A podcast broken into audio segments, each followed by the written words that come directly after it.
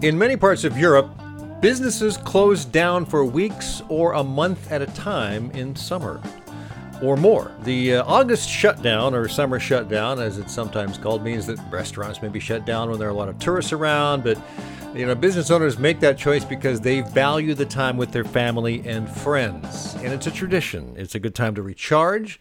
The story goes that it all got started in the middle to the early part of the 20th century when a factory worker took time off, and because that one person was missing, it brought the whole factory to a crashing halt for like a long time.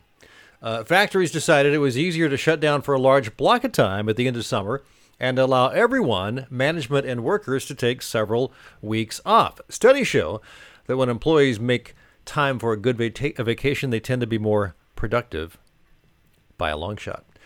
Hi, it's Tim Patterson, Trade Show Guy, and this is Trade Show Guy Monday Morning Coffee. If you've managed to stumble across this show recently, thank you. I hope you like it. If you do, be sure to go on to Apple Podcasts and leave a review and a rating. I'd love it if you did that. I do have a couple of books out, Trade Show Success and Trade Show Superheroes and Exhibiting Zombies, both of them available on Amazon.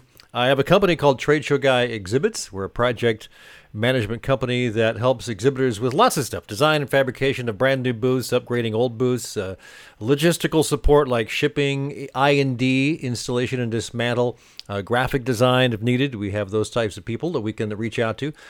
So vacation. I'm on vacation this week. It's been a while, actually. I've taken a few long weekends here and there in the last year. I've done traveling for work, which, you know, it's kind of a vacation, I guess, even though I'm working. I'll often, when I go to a show or something, I'll plug in an extra day when I'm working, especially if it's a part of the country I've never seen before. Then I can drive around. I've seen some great places over the years because of that. On the East Coast, for instance, out of D.C., I went out driving around Virginia, in Baltimore. I've driven around country up there, just gorgeous stuff, up to New York City, Pennsylvania. It's, you know, taking that extra day, you can do a lot in one extra day, and I've done that for a long time. I thought it might be fun on today's show, I have no guest, to talk about vacations. It's kind of a shortened version of the podcast / video blog. A lot of research, as I mentioned, has gone into the value of vacations that shows companies benefit and employees benefit from taking time off. It comes across in increased productivity, improved morale, a better work-life balance. It also helps improve your health, and from a company's viewpoint, it helps retain good employees. A lot of companies offer a very, extensive vacation package and salary package and healthcare and all that stuff. Vacation's a very big part of that. I've been offered 3 and 4 weeks in the past going to a company. Usually you start at 2 weeks paid, but sometimes if you've been around a while and they really want you, they'll pay you a little bit more or give you a little bit more time off. Paid time off. Not bad. Having said that, research from the U.S. Travel Association shows that 28% of people do not take the vacation time they're owed. And I went, what? Really? It's true. 40% of people are concerned that if they take a vacation, they'll fall behind. The same study found that in 2014, American workers left, get this, 169 million vacation days on the table unused. But let's look at it from the other side. What happens when you don't take a vacation? Well, your overall stress level can increase.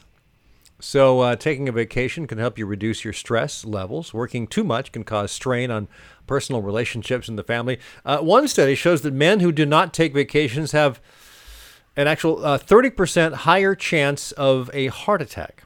Mm-hmm. Of course, there's that decreased productivity from not taking a vacation, what we mentioned a few moments ago. So some reasons for taking a vacation would be, of course, improved relationships, building and creating memories with your family, just getting away, unplugging from the, all that stuff you're plugged into all the time. It's a mental reboot.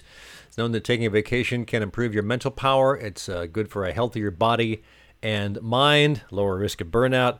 Now, interestingly enough, I'm taking the same vacation that I've taken 25 or 6 or 7 years in a row. I know it's kind of weird. Let me explain. Years ago, when I was in radio, we're talking late 80s, I had a good radio buddy of mine, and I took a road trip from Portland to Santa Cruz, Monterey, Pebble Beach, that whole Bay Area down there for the historic car weekend, Pebble Beach, the Concours d'Elegance. It was such fun, we did it again the next year, and the next year, And the next year, we took our golf clubs. We played golf at the Pacific Grove Golf Course there, which is kind of like the cheap version of Pebble Beach, I guess. So we go back to the Pebble Beach Concours d'Elegance. We go down. We know the great restaurants down there, having been there 25 or 26 years in a row. I don't even know how to explain it for someone who's not familiar with what this car weekend is, except to say that the tens of thousands of vintage car enthusiasts show up to look at hundreds and hundreds, thousands of the classiest cars, expensive historic vintage cars. And at Pebble Beach, they just closed down the golf course, and on the 18th fairway, they run out about 300 or so of the classiest, most expensive, historic, cool cars in the world. In fact, I just got an email a minute ago, that they're going to have, I think, 9 or 10 Tucker automobiles there, separate category.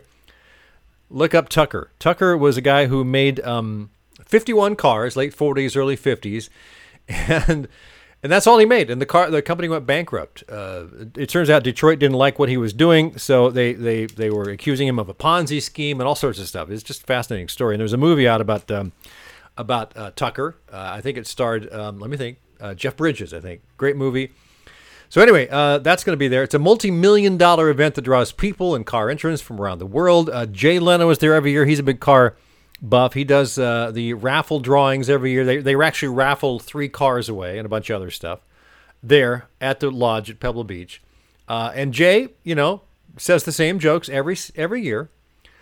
We noticed that after about the third year we saw him. I think that Rich and I said to each other, we haven't heard that joke before. I think that was a new joke this year. So we also golf, I mentioned, Pacific Grove Municipal Course. We get twilight time, 4 o'clock till sundown. It's like $25 or something. You can play as long as you can. We're not that great at golfers. We just have a ton of fun. We go see live music. If there's a good show in town, we let off steam. Probably the most fun we can legally stick inside a 7-day period. So, I'm really looking forward to a vacation, which means schedule-wise, no podcast next week.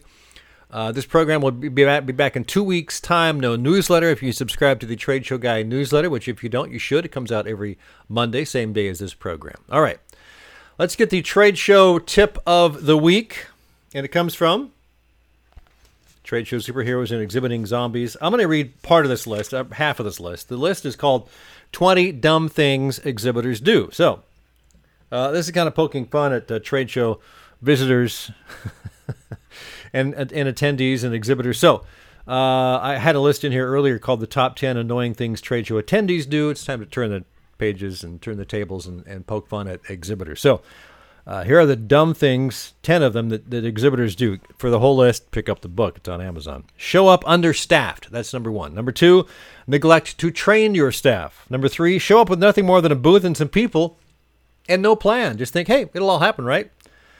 Number 4, forget to update the graphics to reflect any new products or services. I've seen this. Number 5, fail to keep the booth clean.